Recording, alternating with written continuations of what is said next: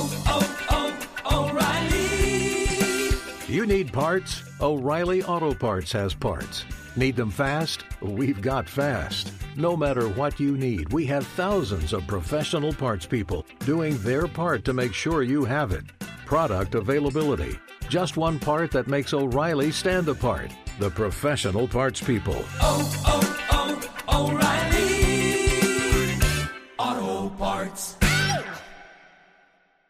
The secret to catching prize-worthy fish? Fishing like a local. Jonas Knox here with Fishing Booker. The valuable knowledge of a local guide can turn a fishing trip of no bites into the best catch of the day. Go to fishingbooker.com to discover thousands of local fishing charters from all around the world and create your perfect angling adventure with their easy to use online booking system. Visit fishingbooker.com and book your trip today. Fishing Booker, fishing trips made easy.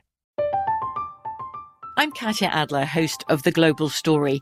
Over the last 25 years, I've covered conflicts in the Middle East, political and economic crises in Europe, drug cartels in Mexico. Now I'm covering the stories behind the news all over the world in conversation with those who break it. Join me Monday to Friday to find out what's happening, why, and what it all means. Follow The Global Story from the BBC wherever you listen to podcasts. What's up? This your boy Lil Duval, and check out my podcast, Conversations with Unc, on the Black Effect Podcast Network. Each and every Tuesday, Conversations with Unc podcast feature casuals and in-depth talk about ebbs and flows of life and the pursuit of happiness. Unlike my work on stage, I tap into a more serious and sensitive side to give life advice and simply offer words of encouragement, yet remind folks to never forget to laugh. Every Tuesday, listen to Conversation with Unc, hosted by Lil Duval on the Black Effect Podcast Network, iHeartRadio app, or wherever you get your podcasts. Presented by AT&T. Connecting changes everything. Thanks for listening to the best of Outkick the Coverage podcast. Be sure to catch us live every weekday morning from 6 to 9 a.m. Eastern, 3 to 6 a.m. Pacific on Fox Sports Radio. Find your local station for Outkick the Coverage at foxsportsradio.com or stream us live every morning on the iHeartRadio app by searching FSR. This is the best of Outkick the Coverage with Clay Travis on Fox Sports Radio. I got to tell you, right now, with the way the World Series is set up, and also with the fact like Steph Curry went out and hit 11 threes and scored over 50 points last night. LeBron James is playing on the West Coast right now. I feel like for the next several months that I'm not alone in being on the East Coast, that the West Coast is where all the news is being made in the world of sports. And people talk a lot about there being an East Coast bias. And I kind of laugh at that. You know what East Coast bias is? It's bias in favor of sleep. A lot of people are huge sports fans on the East Coast. Can't stay up. Can't stay up late into the night to watch all these games. And I think about it with my kids. Last night, I've got uh, a lot of times in, late at night, I've got the three young boys 10 year old, eight year old, four year old. Um, and a lot of times they get into bed with me, and sometimes they fall asleep with me watching games. Happened last night. My 10 year old says, Let's watch. You know, we want to watch the Dodgers and we want to watch the Red Sox. He's out in the fourth inning, just out. You know, it's 9:15, whatever time it is here, 10:15 on the East Coast. Young kid, he's just out. You know, he's trying to stay up and watch it. I think that there are a lot of people that would otherwise be watching sports that are tapping out because the things are just on too late. I'll give you an example. LeBron James against the Suns last night starts, I believe I'm correct on this, at 10:30 Eastern. 10:30.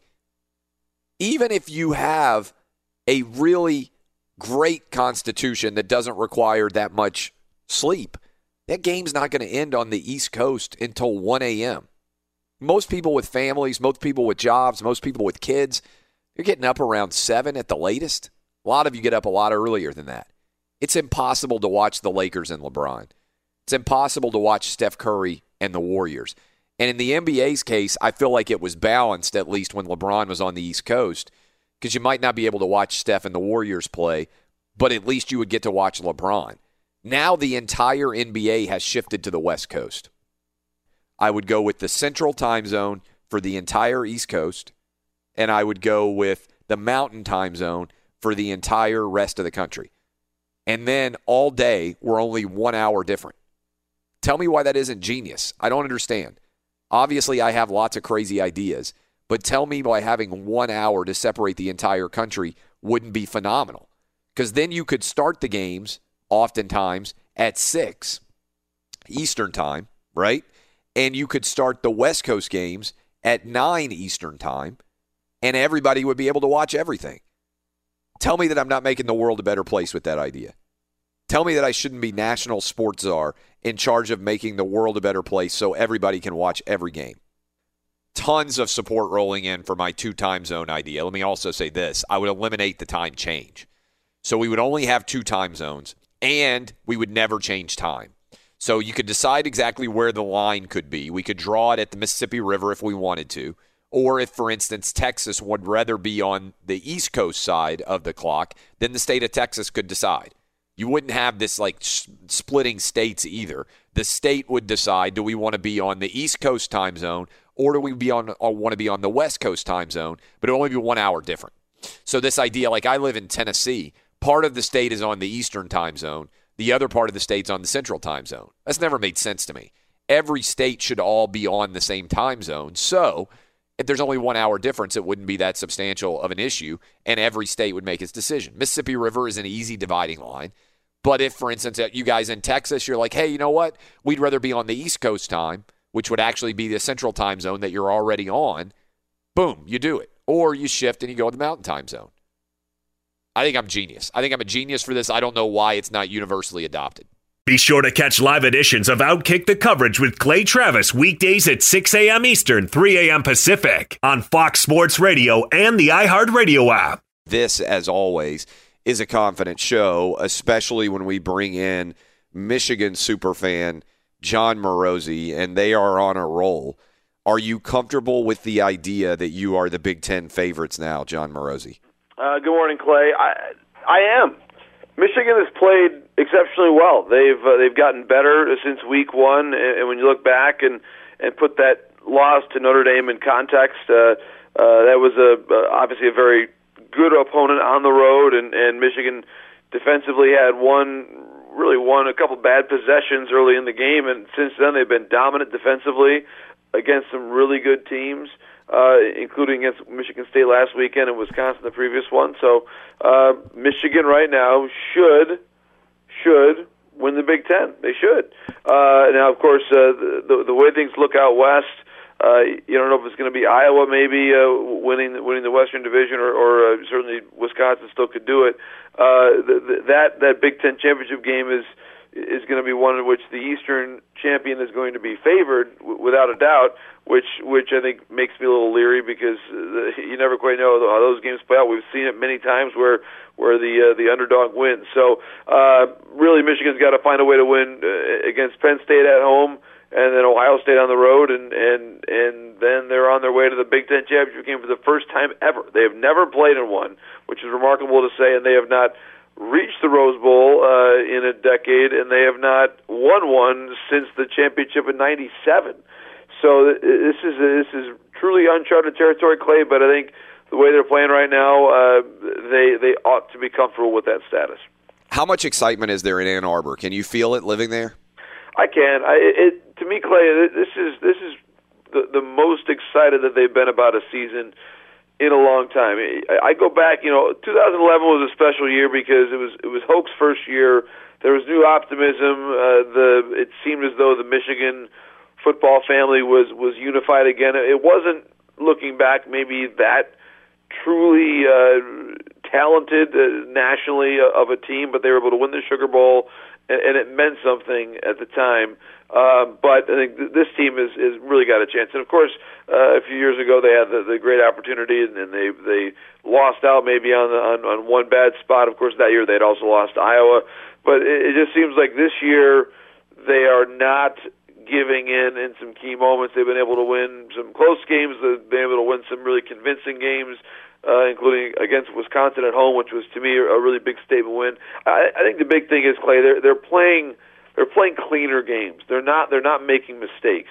Uh, there were still times you go back to the infamous game against Michigan State a few years ago, uh, which sort of was the the biggest manifestation of of Michigan making mistakes. And then uh, a couple years ago, they they were losing the games, including the, the Iowa game they shouldn't have lost. They they lost that one on the road uh, because I think of of some break some key breakdowns late. They just seem to be really well coached and organized right now. And, and Don Brown's defense, of course, has been excellent. Um, and so it, they seem really confident. They seem to be unified, and, and and they seem to be making plays. They're not they're not really thinking as much as they're just playing. And I think a big part of that is the way that Shea Patterson plays. I think the way not not just your quarterback's talent, but the way he carries himself is really important in college football. And and Patterson doesn't seem to me to be someone that that that thinks too much. I think he's just very, very confident in his ability. He can make plays. He can make plays with his legs, which Michigan hasn't had really since Denard. Um, and I, I think Patterson's overall game is just really, really, really impressive. Uh, he, he all the way around one of the more impressive players they've had in a long time. So this is this has the look of a of a top five team, and uh, we'll see in due time if they're able to beat the Buckeyes in a row, which hasn't happened since I believe the early two, I want to say 2003 or 2004. I mean, it just it hasn't happened in a while. So uh, it's it's been a long time coming for for a, a win in Columbus, and, and this is now probably what the season's going to come down to. We're talking to Jon Morosi. He's not just a Michigan football expert. He is expertise uh, extends to the NHL and certainly to Major League Baseball, which is the reason he's on right now. So let me go directly into the World Series. Are the Dodgers done? Straightforward, simple question not done. They've got Walker Buehler starting Game Three, and and he has been probably in these playoffs their most dominant starter. Uh, so he, if you're if you're a Dodger fan looking for hope, you've got a change of venue. You've got Buehler on the mound. Uh, you've got a right-handed starter for for Boston, which means that you'll have Bellinger's bat back in the lineup, uh, which uh, I realize is something of a self-created problem by the Dodgers to uh, to be reconfiguring their lineup. Uh, so profoundly. I think, Clay, this is where, at the end of the day, you've got the NLCS MVP and, and, and Cody Bellinger, who's played so well in the playoffs, and then because you're facing two lefties, he has not started a game uh, yet in this series. That that just to me that that's probably the one case where you say, you know what, there may be a little bit of a little bit of over, over managing here. Let's let's not outsmart ourselves too much. There has to be some element. I think, especially in the World Series and and I, I totally get that the Dodgers always have been using analytics, and and and on some level you've got to be the team now that you've always been, but you also got to let your guys play, and and I think that Alex Cora has let his guys play, and and Dave Roberts for whatever reason, and again maybe maybe there's a lot of information coming in analytically that that that is driving things in this direction, but it just seems like the Dodgers are not a team right now that, that's feeling free and playing. And and listen, the weather's part of it, Clay. I mean, you think about the Dodgers playing on the road in the World Series in a difficult ballpark from the standpoint of the dimensions, which were certainly a big effect of uh, you know in, in Game One with the ground rule double and and uh, the, the the play David Freese couldn't make. Fenway, when it's cold, can be a very disorienting place if you're not used to it. And I think that's been the case with the Dodgers through two games. And you see the Red Sox. and You saw Benintendi making a glorious catch in left field yesterday. Um, they know their environment there. They know what they're doing there. And I think the Dodgers have not. And uh, the, the absence of Bellinger for me from the lineup has been one bit of self-created adversity that the Dodgers, uh, at least, they'll, they'll have a chance to correct it here in Game Three. You mentioned the analytics decision. Uh, we had Nick Swisher on our Lock It In show, and he said something interesting, which probably drives analytics people crazy. But he said, when you get to the postseason, he said, I understand the purpose of analytics for, you know, 162 games because you have so many different possible outcomes and there's such a large data set. But he said, when you get to the postseason, every little at bat matters so much that sometimes going with analytics can feel like the wrong decision, even if it is over the course of 200 games what you should do. How do you balance that? Do you believe there's any uh, any truth to it? And obviously, your Bellinger commentary on some level is predicated on that, right? Like they right. may think over 200 games, Cody Bellinger against left-handed starters doesn't make sense.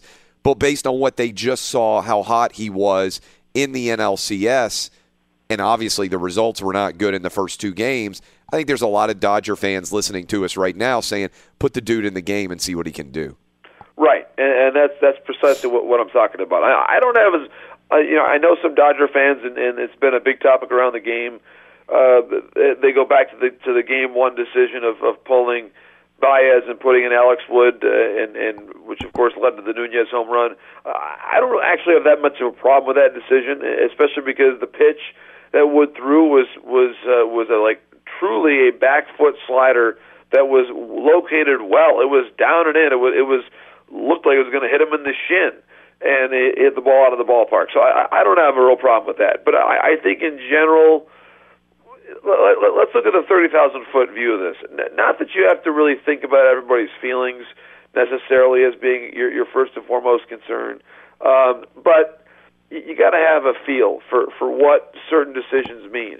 And Cody Bellinger just won the NLCS MVP, Fenway Park, his first ever World Series game, and he's not in the lineup and he's one of your core players.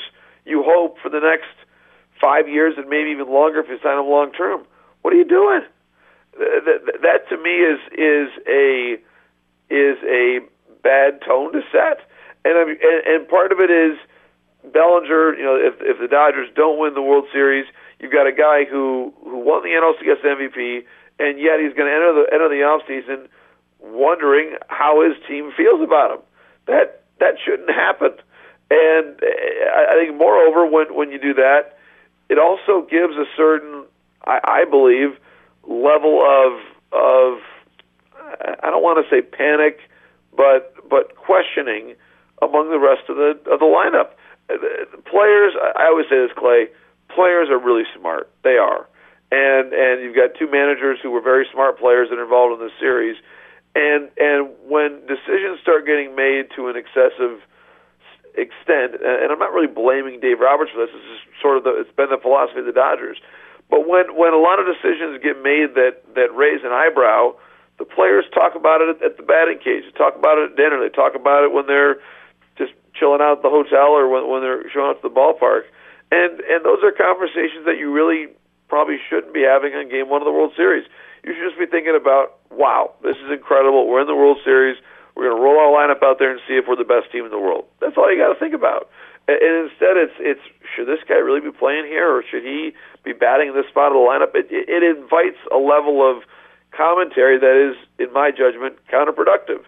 And and I, I think at times the Dodgers have been a a, a hesitant team in the last couple of days. Now it hasn't been all bad. They had a lead last night. Machado, for all the the controversies created, is playing pretty well It's playing well actually on both sides of the ball. I think it's brought out the best of them in, in, in some respects. So there are positives there, but it, it just seems like in some big moments they they just haven't had it, and and I and I wonder if if having things a bit more aligned for them over the last couple of days, uh, offensively and from a lineup standpoint, personnel standpoint, would would have been a little more productive for them. We're talking to Jon Morosi live here in the Geico Outkick Studios, where it's easy to save 15% or more on car insurance with Geico. Go to geico.com or call 800 947 Auto. The only hard part, figuring out which way is easier. Uh, one hard part, I think, for people who are young. Like, I think about this from the perspective of my kids. We're watching the World Series last night, and my 10 year old says, the, uh, the, the, the Red Sox used to be bad at baseball, right, Dad? And I said, yeah, yeah, that's kind of a big part of baseball's history and lore is that the Red Sox weren't very good. There are a lot of people listening to us right now, Jon Morosi, who are 20 or younger, maybe driving in with their parents to school. Uh, they are, uh, you know, on their way to college. They're listening on the podcast, whatever they're doing. In their lives, if you are 20 or younger, the Red Sox are one of the most dominant franchises, if not the most dominant franchise in baseball. Big picture how stunning is it to you that the Red Sox have gone from this cursed loser to basically the Yankees in the last 15 to 20 years?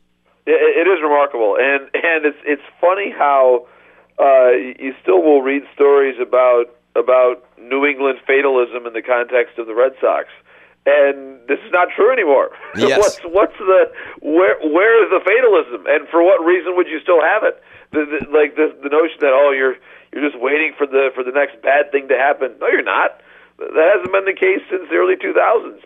And and I think that I go back in this this 20 year span of of Boston sports, and I I'll preface it by saying I was living there in college for the first four years of this of this century. So I, you're I a, you're a Harvard guy. You can tell us where you went to school. Well, it's, uh, I, I guess uh, I went to school outside Boston. Was Yeah, how yeah, yeah. said it outside Boston uh, or near Boston. Um, I, I- I'll say this: that in that in that 20 year span, every single Boston team has won a championship, and and I, and I will give the, the Patriots a, a degree of credit for this because it, it really they were the team that w- when they win the the, the back-to-back titles, uh, they're early in the or the, the two consecutive or the two titles are early in the the the, century. You you felt the mentality of the city start to change as crushing as 2003 was for the Red Sox in in, in the postseason against the Yankees. It seemed as though just the way the Patriots played. A team that had, in their own way, not had much of a winning tradition for a long time until the Brady Belichick era began. Of course, they'd had the the one Super Bowl appearance with, with Bledsoe, but uh, you felt the expectations of the town start to change. And now you're at a spot where uh, I think it was Jeff Fletcher who uh, tweeted, uh, is a writer for the Orange County Register. He tweeted that his son wanted to write, root for the Yankees because the Yankees were the team that had had the longer drought in the Yeah, playoffs relative so to the Red great. Sox. Which Yes. just again, like to, to you, Clay, it makes you and I laugh. Like we're a couple couple older guys who kind of like that's that's ridiculous, but that's how it is right now. So uh, I, I think that a, a big part about it has been um, the change in attitude, a change in, in in mentality, and I think it's proven too, just as it with, was with the Cubs. Curse, we could talk about if there was a curse or not. The, the reality is, good players, good players, and players that are playing for each other go a long way toward removing curses because then you're no longer thinking about 100 years or 86 years. It's about my buddies and playing with my buddies. And the 04 Red Sox, the, the the Cowboy Up team had that way about them. The Cubs had that way about them to break the curse in 16. And ever since then, it's been really unique, homegrown, great competitive players that have done it for the Red Sox in in 04 and then 7 and then 07 and 13 and then now. It's just it's what's what's unique about this team. Mookie Betts is one of the best baseball players on the planet, and he plays the game without any fear. Same with Benintendi in left field. Same with Bogaerts to a degree. There's just there's a lot of confidence there that has made whatever history existed totally null and void. And and to your point, Clay, it's been pretty remarkable for me to watch it happen over the last uh, 20 years or so of my life. Here's a way to put it into context. If you are uh, 40 years old, which I almost are, let's say you were born in 1979, let's just use me as an example. If the Red Sox win this World Series, then in the last 40 years, effectively, there will have been five titles for the Yankees and four for the Red Sox. Yeah. So, I mean, you know, it, it's funny, you know, and, and the last Yankee title obviously was 2009, uh, but it is intriguing in that respect to uh, to sit back. All right, let's go forward. Last question for you into LA. The Dodgers absolutely positively have to win at least two to even bring this series back, right? We all know that based on basic math. They probably need to win all three to really have a, a realistic chance of winning this series. What happens in LA? I think the Dodgers find a way to win two out of three, and, and at least enforce it back to Boston. I, I think Game Three to me has Dodger victory writ, written all over it, uh, and this is a, a case where you're coming back home. The weather's going to be back in your favor. Uh, you've got Buehler on the mound. You've got your best pitcher. Change of venue, change of mentality. Everything says Dodger win in Game Three, and, I think they will. Uh, I, this is a team that, that they've been resilient. They were down against the Brewers uh, in, in, in the series early and came back and won that one. Um, they were down in the division race. They were down nine games in, in the early part of May. But this is where this is where we're going to see just how unified they are. And I think sometimes the the the the, the changing nature of the lineup can hurt that and and and hurt the confidence of players. But this is where we're going to see just how unified they are, how much they're playing for each other. I believe they come back, and Dave Roberts is, is a great manager. He's got great feel for his players. Uh, he has has had it that way over the year. I believe David has the team ready to play, and the Dodgers win Game Three. Outstanding stuff as always, Jon Morosi. Uh, enjoy that Michigan season. We'll talk to you next week. Sounds great, Clay. Lots of, yeah, I think lots of uh, exciting games here to come in, in Ann Arbor, and uh, look forward to talking to you about baseball and football here over the coming weeks. Perfect. That is Jon Morosi, J O N M O R O S I. Follow him. Thank him for getting up early with us. Be sure to catch live editions of Outkick the Coverage with Clay Travis weekdays at 6 a.m. Eastern, 3 a.m. Pacific. It's Animal Thunderdome time. Cue the music, boys.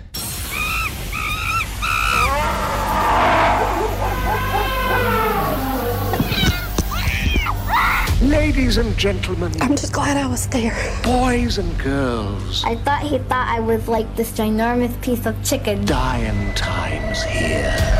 I had a bone constrictor stuck to my face. Sam, you have a what? This is Animal Thunderdome.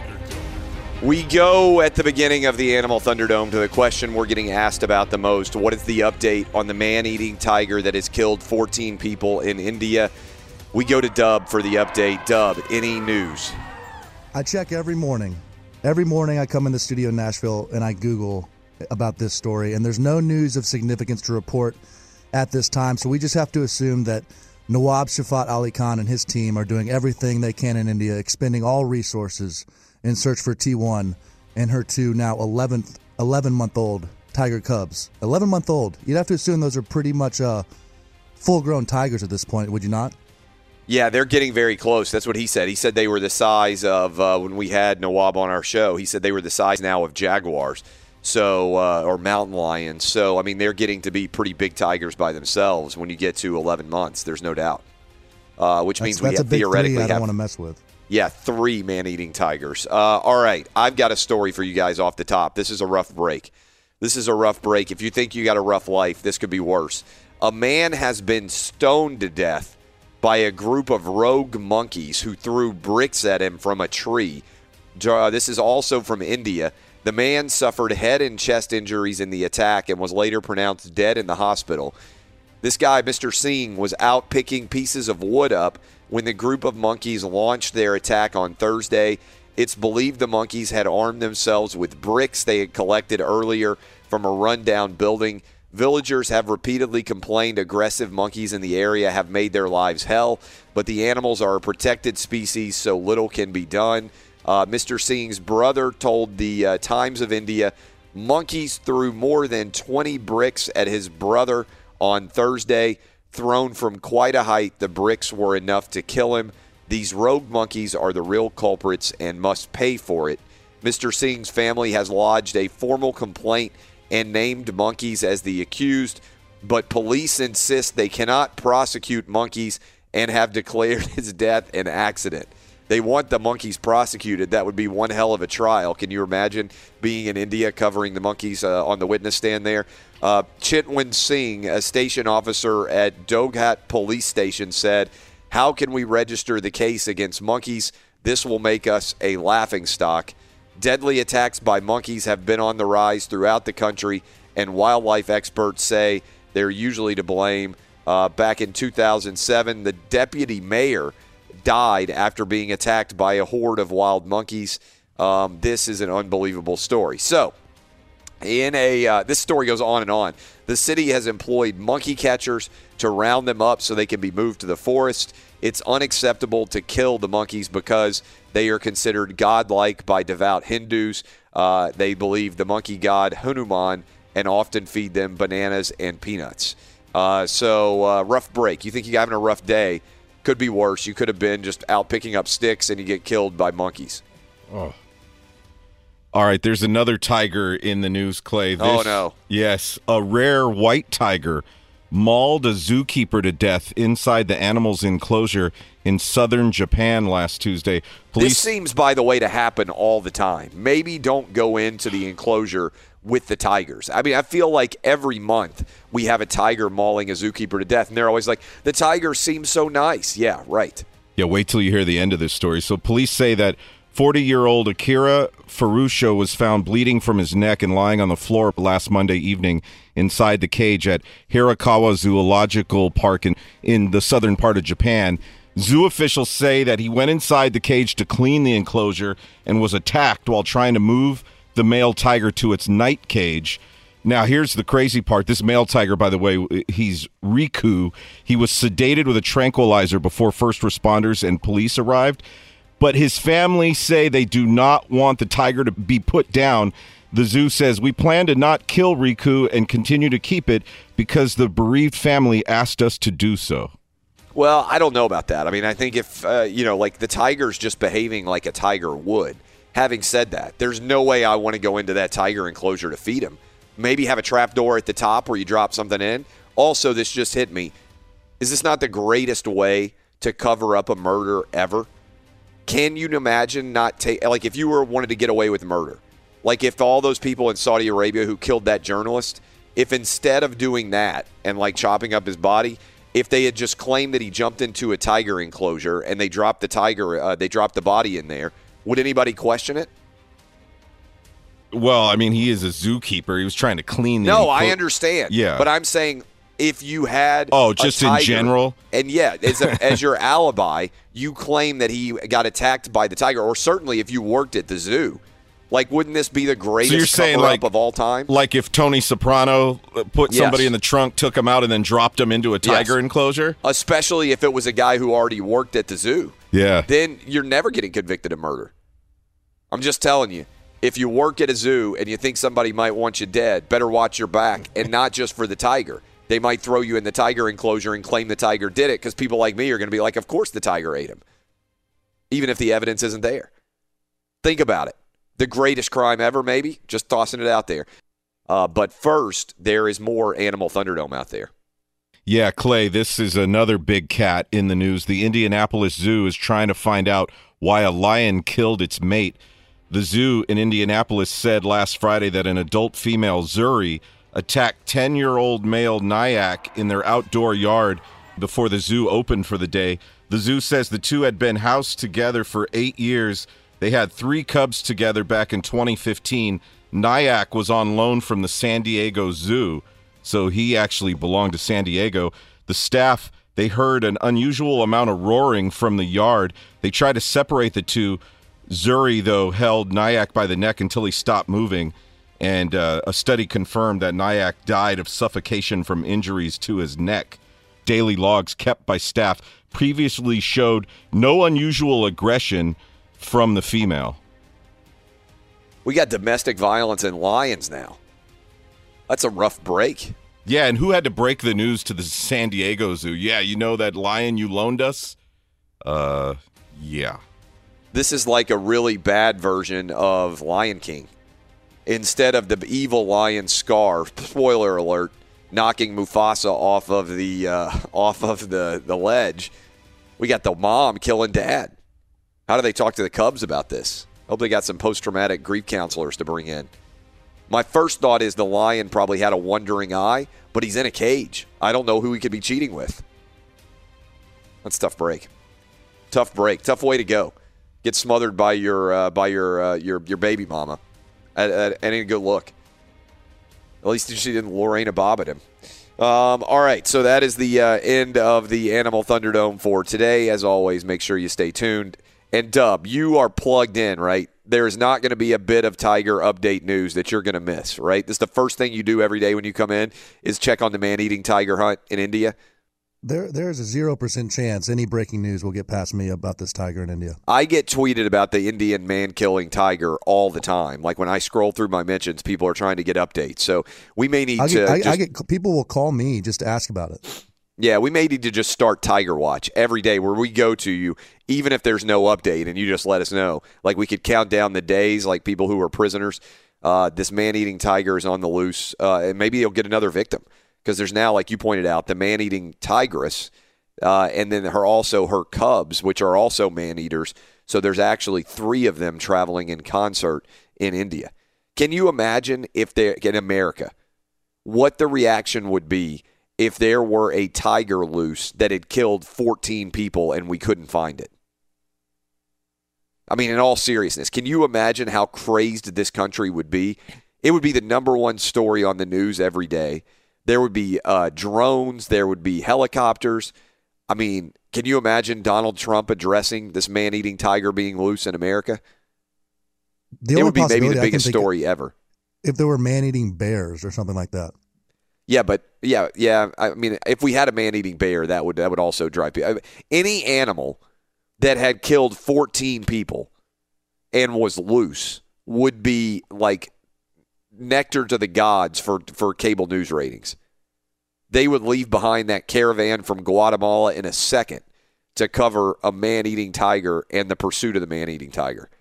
I can't believe it's not the number one story in India. Maybe it is. I'm not exactly an expert on what the number one stories in India are. Fox Sports Radio has the best sports talk lineup in the nation. Catch all of our shows at foxsportsradio.com.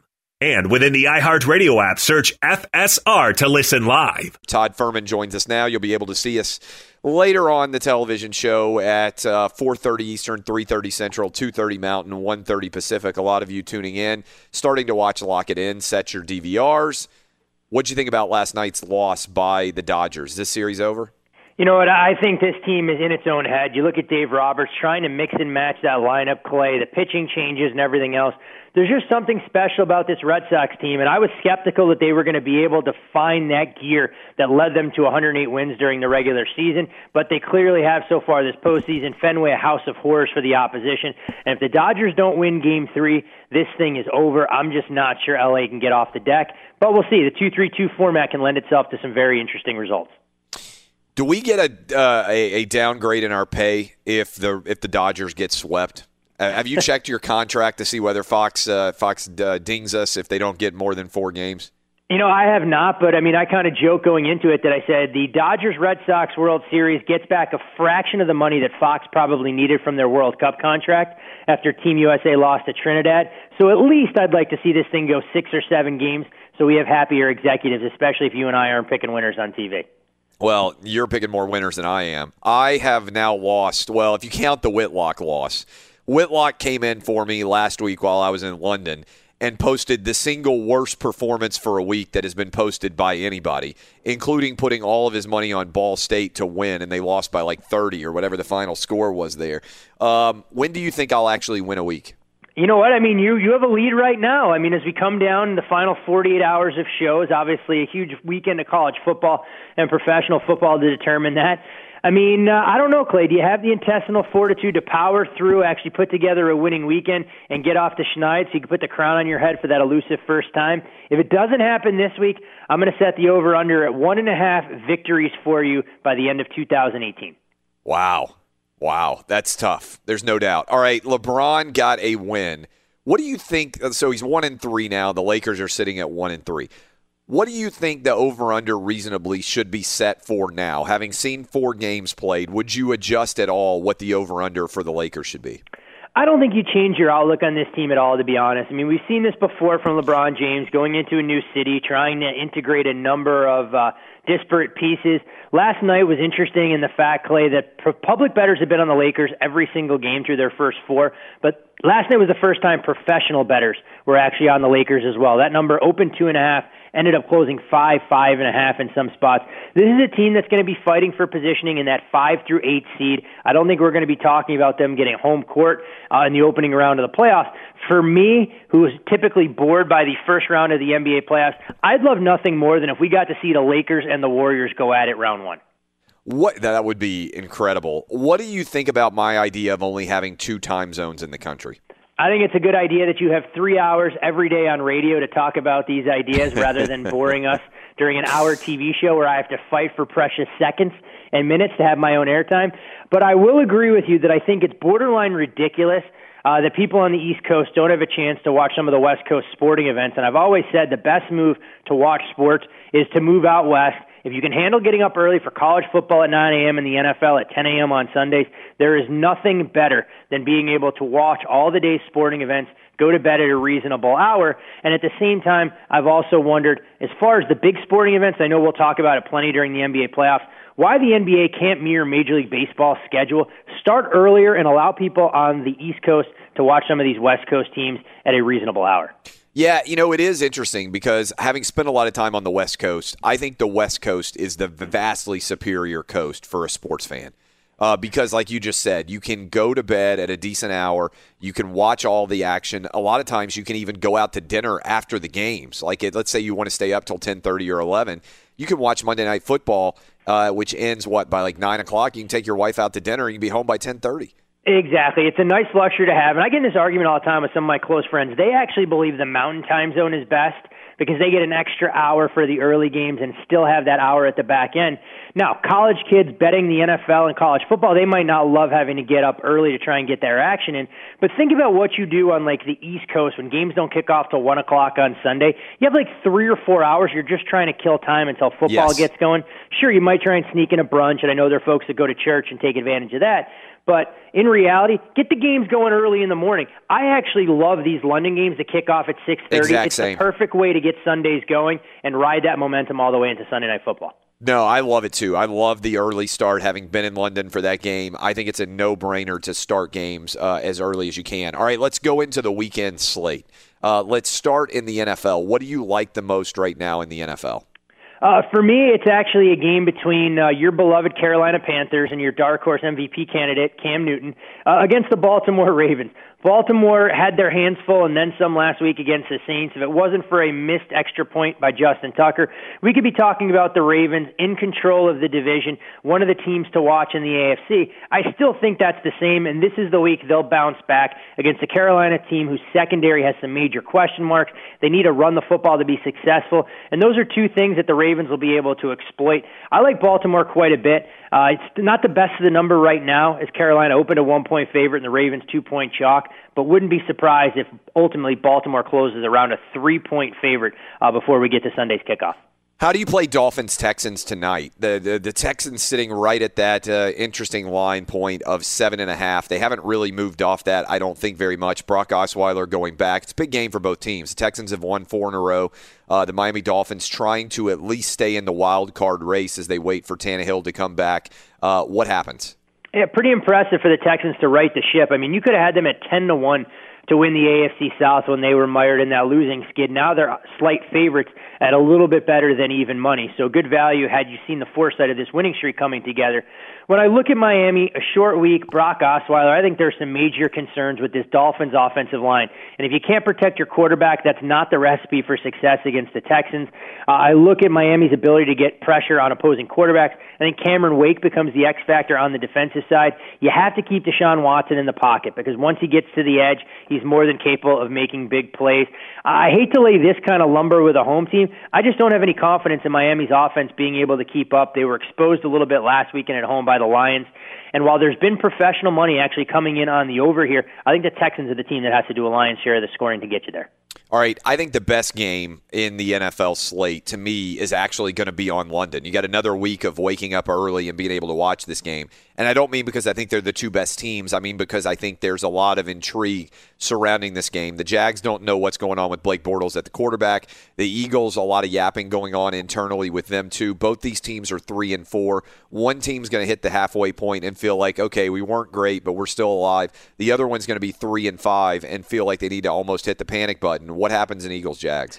It's one of those things you go pick your poison. I mean, the Jaguars, for the first time in franchise history, have failed to score in the first half of three straight football games. I mean, Blake Bortles has been an abject disaster. Eight turnovers and only two touchdowns over the last three weeks, ultimately leading to his benching in favor of Cody Kessler. And then when I look at this Jaguars defense, second in the league in allowing 4.8 yards per play, second in the league in total defense, second in the league opponents' first downs per game. However, they're 31st in takeaways. And in this day and age in the NFL, when the offense isn't doing its part and you can't create short fields, it's a big problem. You mentioned the Eagles. I have no idea how they blew a two touchdown lead on the road in your backyard against the Titans or how they blew a 17 nothing lead last weekend against Carolina. Defensively, the secondary, again, a question mark there. They're good against the run. Carson Wentz starting to figure it out. But I can tell you, the Jaguars have familiarity with this trip to London, and there's been an appetite for the underdog from professional bettors. Every time this number gets to three and a half, you're seeing some buyback on Jacksonville, and wouldn't be surprised if the Jags end up winning this game outright as modest chalk, modest We underdog. got we got five games going on uh, tonight in college football. It's going to surprise people, I think. Five of them. Baylor, West Virginia, probably the best of them. Although Appalachian State, Georgia Southern, as well as Georgia Tech and Virginia Tech. What do you like on the college football slate tonight? Oh, when I look at the games and try and pick some of the marquee matchups, uh, I think there's a little bit of wiggle room to go under the total in App State and Georgia Southern. This will be a game that goes a long way in defining who ultimately emerges atop the Sun Belt. Uh, App State trying to deal with life after a program changing running back in Jalin Moore, who had an injury two weeks ago. So they look a little bit different, but a fun watch for folks that haven't seen either of those teams. Georgia Tech, Virginia Tech, the underdog has fared extremely well in this rivalry. And surprisingly enough, even with extra time to prepare, Virginia Tech hasn't done what you think they would uh, against this Georgia Tech option. So I would lean towards the Ramblin' Wreck. Uh, and a game you can see on Fox Sports 1, like you said, probably the best one of the night. I think the underdog has quite a bit of value here in Baylor, plus 13.5, plus 14, depending on where you shop right now. West Virginia exposed against a physical opponent in Iowa State. I just don't trust the Mountaineers at this point. Will Grier has really struggled. Dana Holgorsen has called him out. West Virginia may win, but this team isn't capable of being a conference opponent by multiple scores. We've got, uh, by the way, our guy Petros Papadakis. A lot of you will listen to him on 570 AM uh, in LA calling that game tonight. Obviously, he's on with us every Tuesday. What about the slate in college football in general? The biggest game, I think, by far, Georgia Florida. How do you see this one? For sure, and we're in a little bit of disagreement here on this game. I'm not sure who wins the football game. Uh, I, we have seen professional money come in on the Gators, taking the number from seven to six and a half. I think we could see more fireworks in Jacksonville than the over/under suggests at 52.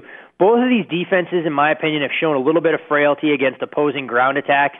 Georgia, they were ill equipped to handle LSU coming with pace and tempo with Kirby Smart calling out his players for a lack of conditioning more than anything else. That won't be lost on Dan Mullen. And I think this Gators offense, as long as they can keep Feleipe Franks upright, has potential to hit a few big plays. I will give you an interesting SEC nugget, though, Clay. Spoke to Dave Mason from BetOnline.ag. In the last two weeks, he said that the number one game the public has bet two weeks ago was Central Florida laying the four and a half five against Memphis. They didn't cover. Last weekend, the public couldn't get enough of NC State as a 17 point dog. They, of course, were blown out by Clemson. The number one game this weekend getting public attention is, of course, Texas A&M plus two on the road against Mississippi State. Buyer beware. This could be a bounce back scenario for the Mississippi State offense that couldn't throw a forward pass in their resounding loss against LSU last weekend. I already bet A and M, and I have the under, so I'm on the public side there. Uh, much to your enjoyment, I'm sure. Well, the under the under is a very sharp side as well. Those 45 and a half have disappeared. I think if Mississippi State wins, the game has to stay under the total. So the under, I have no problem with. I'd be a little leery though of uh, running to the window with an Aggies ticket.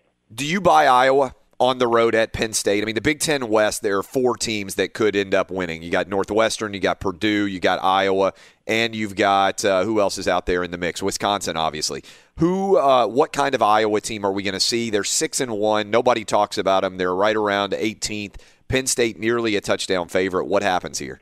Uh, for me, this is a game, and it's going to sound a little counterintuitive, that I think Iowa would be the right side if odds makers made Penn State a four point favorite here. But as the number ticks towards seven, it almost looks too easy to try and back the dog here, catching all those points. When we look at Iowa's most three recent results, they have a resounding win against Minnesota where they hung 48 points on the Gophers on the road. They followed that up with a big win against Indiana in Bloomington. Nathan Stanley throws for six touchdown passes. And last weekend, aided by the weather, they clamped down in Maryland and win that game 23 nothing. Whereas Penn State over their last three, they've lost two out of those three contests. They didn't look great moving the football uh, consistently against Indiana. And I have some major question marks about Trace McSorley and the step back he's taken without Joe Moorhead there as an offensive coordinator. I'd lean ever so slightly towards Iowa because I think they can dominate the trenches and be competitive plus the seven, but it's not a game I love. I'm going to definitely be curious to watch it, though. Last question. I need you to be quick here, too. How surprised were you that odds came out on Urban Meyer potentially stepping down and that Matt Campbell at Iowa State was such a prohibitive favorite to be theoretically the next Ohio State coach? I think it just speaks to everybody trying to clamor for more odds content and a story breaks. Whoever talks about Urban maybe stepping down. Matt Campbell, though, makes a ton of sense. He's got a lot of ties to that area. Coach at Toledo was at Mount Union. I think he makes an excellent choice choice to be the heir apparent should we not see Urban on the sidelines in Columbus after this season. Oh, oh, oh, O'Reilly! Are your wiper blades chattering, skipping, or squeaking? Don't let streaks or smearing on your windshield compromise your visibility. When it's time to replace your wiper blades, stop by O'Reilly Auto Parts and see our selection. Our professional parts people will even install your new wiper blades while you wait. Stop by O'Reilly Auto Parts today.